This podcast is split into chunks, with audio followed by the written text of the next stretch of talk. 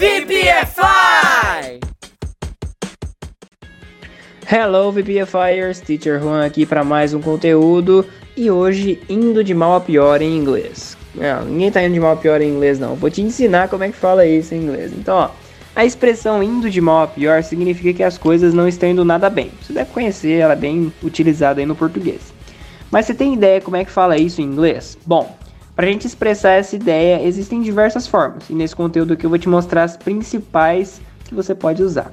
Então bora lá! Você pode usar nas conversações do seu cotidiano. A primeira delas, olha que esquisita que ela é. Going to hell in a handbasket. Olha que esquisito. Que significa indo de mal a pior, mas vocês vão ver porque eu falei que ela é esquisita. Então, mas antes, vamos ver um exemplo aqui com ela. Olha só. He was fired and now he's... Ai, ai. Cachorrinho aí querendo falar um inglês também. Eu não vou parar de, de gravar, né? Ele vai continuar. Só se ele continuar latindo muito. Aí eu vou ficar um pouco decepcionado. Ô, quatro pata, dá uma seguradinha aí. Por favor. É, não adianta. Eu não mando em nada nessa casa.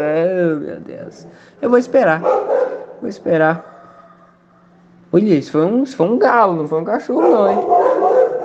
Meu Deus.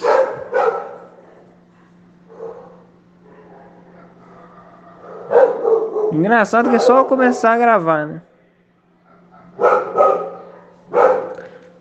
Ô querido! É, não adianta. É isso que dá ter um canil em casa. Parabéns.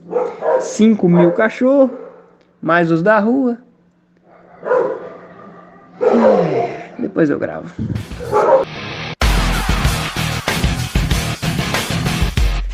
Esse podcast pode ter acrescentado quase 0% de coisas interessantes ao seu inglês, mas ele mostra como é a realidade de um podcaster.